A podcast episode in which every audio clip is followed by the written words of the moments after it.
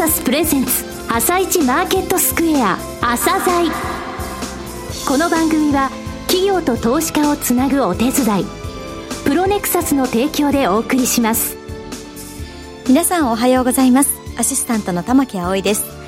それではスプリングキャピタル代表チーフアナリストの井上哲夫さんと番組を進めてまいります。井上さんよろしくお願いします。よろしくお願いします。今日も楽しみな企業をゲストにお招きしています今日ご紹介する企業は証券コード 8795T&D ホールディングスです。はい、えー、T&D ホールディングスさんですね、はい、えー、太陽生命、大同生命が1999年に、えー、全面的な業務提携を行って、その後東京生命さん、旧東京生命さんですね、はい、が入りまして、はい、えー、今、太陽生命、大同生命、T&D、フィナンシャル生命、えー、大きくこの3つのね、えー、生命保険会社が、えー、中核となって参加にぶら下がっている、えー、生命保険の持ち株会社ですね。はいえー、国内初の、えー、上場ですごく話題になりました、はい、もうあれから13年経つんですね。はい、はい、朝鮮今日の一社です。朝鮮今日の一社。本日は証券コード8795東証一部上場の T&D ホールディングスさんにお越しいただきました。お話しいただきますのは代表取締役副社長の上原博久さんです。本日はよろしくお願いします。T&D ホールディングスの上原です。よろしくお願いいたします。えー、T&D ホールディングスさんですが、設立が2004年の4月、えー、国内初の生命保険の持ち株会社ですね、えー、こちらの上場で話題となりましたが、えー、持ち株会社設立前からのですね、遠隔も含めてご紹介いただけますか？はい。えー、もともと1999年に太陽生命と大同生命が全面的に業務提携を行い、グループ名を T&D 保険グループとしました。T&D はトライディスカバーの頭文字を取っています。挑戦と発見を続ける企業でありたいとの思いを込めて名付けたものです。2001年には旧東京生命を買収し、同社は T&D フィナンシャル生命として当社グループの中核の一つを担っています。その後、現在の持ち株会社であります T&D ホールディングスを設立し、2004年4月に上場を果たしました。まあ、このような遠隔を経て持ち株会社の傘下に太陽生命、大同生命、T&D フィナンシャル生命という独自性、専門性の高い3つの生命保険会社のほか、資産運用関連事業を担う T&D アセットマネジメントやペット保険を取り扱うペットファミリー少額短期保険があります。はい。えー、国内の生命保険会社としてですね、まあ、規模感のようなものを教えていただけますかね。はい。国内生命保険市場での T&D 保険グループの規模としましては、1年間に新規にご契約いただいた死亡保障額の合計である新契約高ベースで業界第4位のポジションです。グループ全体の総資産は14.8兆円、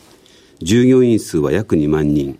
また株式の時価総額は約1兆円です。はい、非常に大きいですね。えー、傘下のですね、保険会社、それぞれのご説明をいただきたいのですが、まずは太陽生命さんですが、えー、昨年あの認知症を保障する保険、これ初めて、えー、発売されて大きな話題となりましたが、はい。あ、ありがとうございます。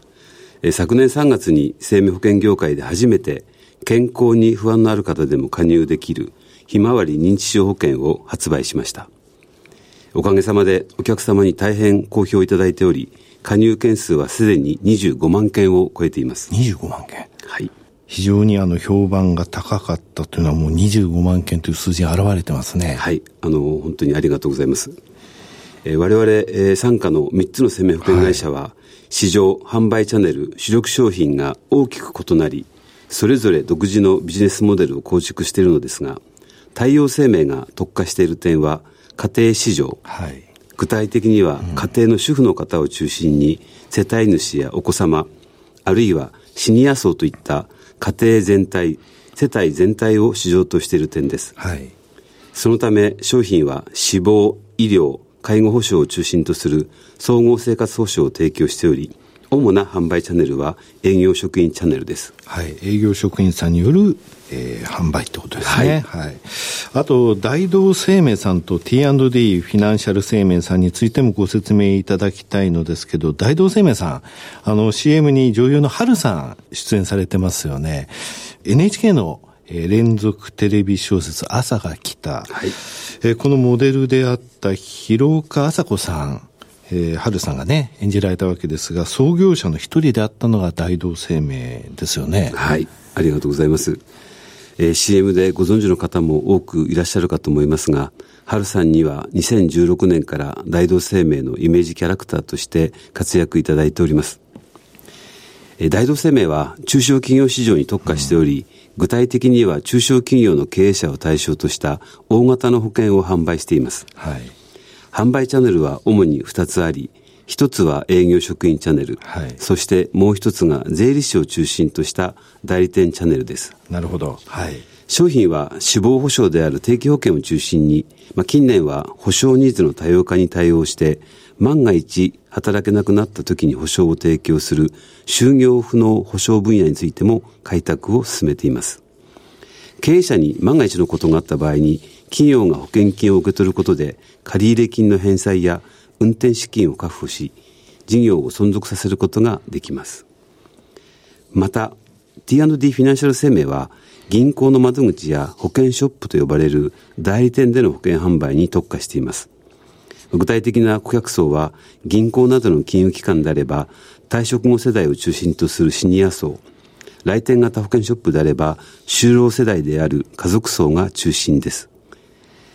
また、主力商品は一時払いの資産形成商品や低廉な保険料で加入することができる保証性商品を提供しております。はい。えー、今、えー、傘下の3社の、えー、特徴をお話しいただきました、御社、現在ですね、3カ年の中期経営計画、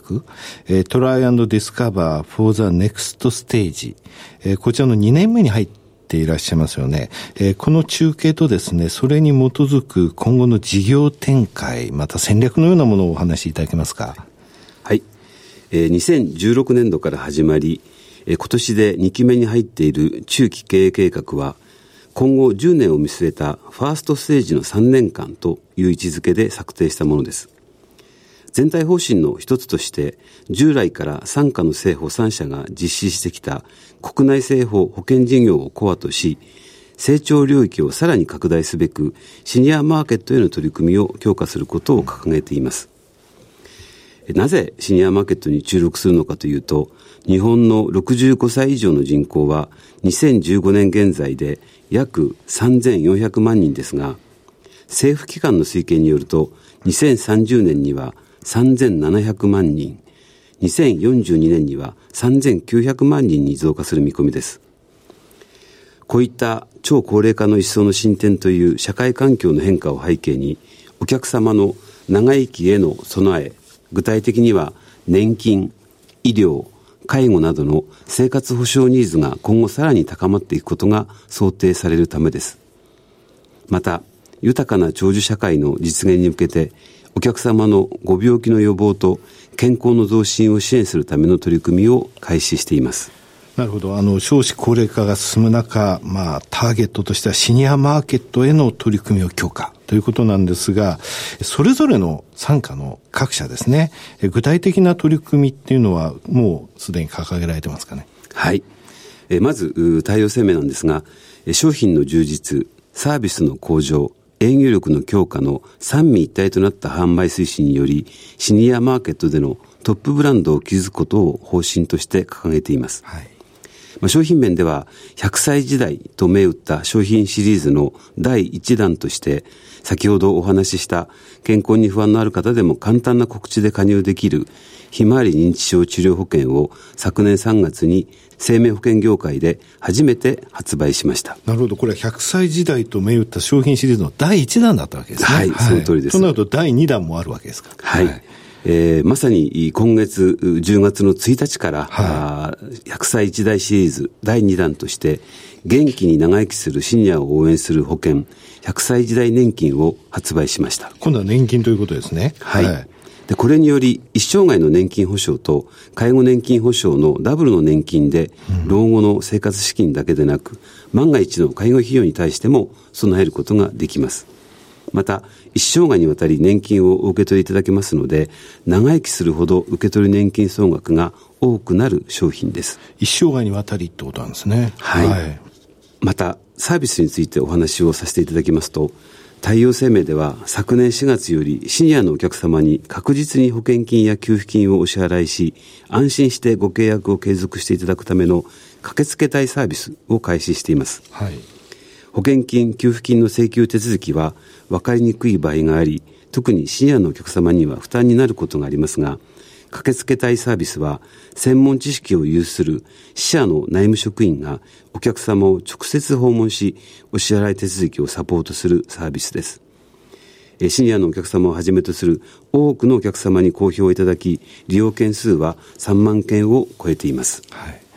えー、なるほど、シニアの方々へ様々な商品、サービス、これ一体化して提供してらっしゃると、そういうふうに考えていいわけですね。はい、その通りです。また、大同生命においても、新たな価値の創造により成長を加速させ、中小企業市場における生命保険事業のリーディングカンパニーとしての地位をより確固たるものとするという方針を掲げています。例えば、中小企業とそこに働く人々が生き生きと活躍するための商品サービスとして、健康経営実践支援ツール、うん、大同生命健康サポートプログラムの提供を行っています。具体的にはこれどういうプログラムなんですか、はい、はい、このプログラムは、従業員の健康リスクの把握、うん、健康改善のためのソリューション提案、ウェアラブル端末を使用した運動量の管理機能など、健康経営の実践に必要な様々なノウハウをウェブに集約した大同生命オリジナルの総合支援ツールです。はい、また、今年7月にはサイバー第一社が開発、提供するロボットスーツ春による難病治療を保障する生命保険春プラス特約を販売しました。はい。で、これはロボット治療として世界で初めて公的医療保険の適用が認められた生命保険です。まあ、これらのほか、介護に関するご相談受付など、介護を総合的にサポートするサービスであります、介護コンシェルの提供も行っています。はい。えー、最後になりましたが、リスナーに向けて一言お願いします。はい。えー、T&D ホールディングスは傘下の3つの生命保険会社、太陽生命、大同生命、T&D フィナンシャル生命がそれぞれ異なる市場、チャンネル、商品を持ち、独自性、専門性の高いビジネスを展開しているユニークな保険グループです。国内生命保険市場は少子高齢化や人口減少により成熟しているとの声も聞かれますが、シニア層の人口増加やお客様の生活保障ニーズの多様化など、社会環境の大きな変化により、当社グループのコアであります国内生命保険事業では新たなビジネスチャンスが生まれています。まあ、今後もお客様の多様化するニーズに対応した商品、サービスの提供により、お客様にご安心をお届けするとともに、当社グループの企業価値の安定的、持続的な増大に向け、引き続き成長領域の拡大に取り組みます。えー、皆様におかれましても、今後ともより一層のご理解、ご支援を賜りますようお願い申し上げます。上原さん、本日はどうもありがとうございました。はい、ありがとうございました。今日の一社、T&D ホールディングスでした。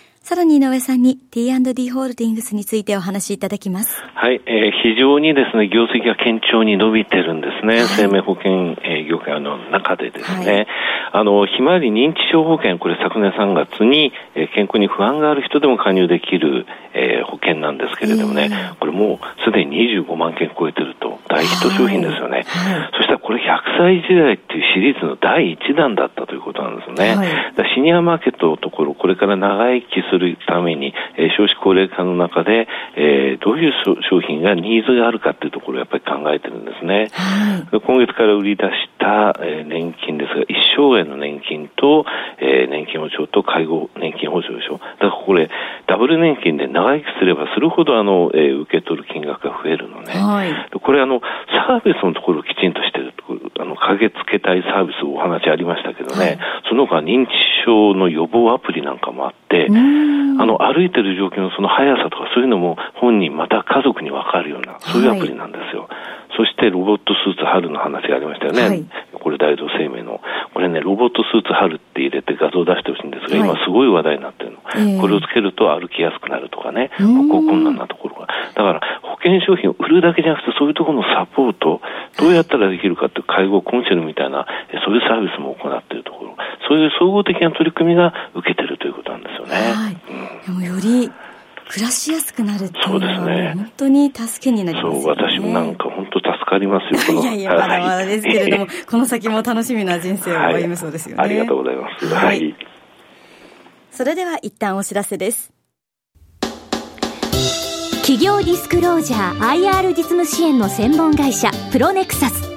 上場企業のおよそ6割2200社をクライアントに持つ。これはアジア証券印刷の時代から信頼と実績を積み重ねてきたからこそ。さらにプロネクサスが目指すのは企業と投資家をつなぎ日本の株式市場を活性化させることです。プロネクサス私たちは個人投資家の皆さんを応援します。井上哲夫。今日のストラテジーそれでは井上さん、後半の解説もよろしくお願いいたします。はい、アメリカ株が強いですね。はい、ダウが5連投、SP とナスダックは6連投、いずれも史上最高値更新ということになってますけどね。はい、えきっかけになったのは、まずあの、テロに屈しないんですよね。アメリカの株式マーケット、大ことがあると、これで下げないっていう、そういう強さ見せるのね、過去から。はい、それから、ISM の製造業の数字が、これ13年ぶりの高い数字なのね。はい、2004年5月以来。これさっきあの T&D さんの、はい、T&D ホールディングスさんの上場2004年の4月でしたので、13年ぶりの強い数字なのね。ただね、ちょっと高い数字が出過ぎてるぞっていう印象があるのね。はい、これは60.8で60超えてるんですが、過去20年見ても60%とか60を超えてるのって数ヶ月しかないんですよ。はいそういう状況なのね。うん、で、RSI の14日、これ前にも説明したんですが、直近14日間の前日比を全部絶対値で足しちゃうのね、分母に。はい、で、分子にその上昇、プラスだった分だけを足して、それが何パーセント、14日間の値動きのうち、プラスだったのは何パーセントなのって出すのが RSI の14日なのね。はい、この5日間の、えー、直近5日間の平均、直近10日間の平均、両方足して、今160%ダウ超えたんですよ。えー、昨日と一昨日で。はいこれもね、えー、実はね、2010年以降でいくと1年2回ぐらいしか出ないサインなの。直近今年の2月3月のところで出て、その後やっぱりそこのところの高値を取ってから700ドルぐらい下げてるのね。日本もこの数字157.8って160に近づいてきた。これはね、えー、過去の7年間、8年間で10回しかないんだよね。やっぱりちょっと下がると。そうなるとちょっとコール売りっていうものをね、これを少しレベルが上のところのコール売りっていうのを考えたいかなと思うんですよね。もう全然あの経済に不安があるとかそういうことではないんですけど、ちょっと行き過ぎてないっていうのをですね、これ以上はなかなかその上がるのも速度が、えー、落ちるよっていうところを考えると、コール売りっていうのを一つ、えー、考えるタイミングに入ってきたかなと思うんですが、はい、ただそのコールのボラティティがないんでね、プレミアム売るのをなかなか、あの、えー、引きつけて売りたいなと思いながら、えー、そのボラティの上昇を待つという感じかな。はい。井上さん、本日もありがとうございました。また来週もよろしくお願いいたします。この後は東京市場の寄り付きです。朝鮮この番組は企業と投資家をつなぐお手伝いプロネクサスの提供でお送りしました。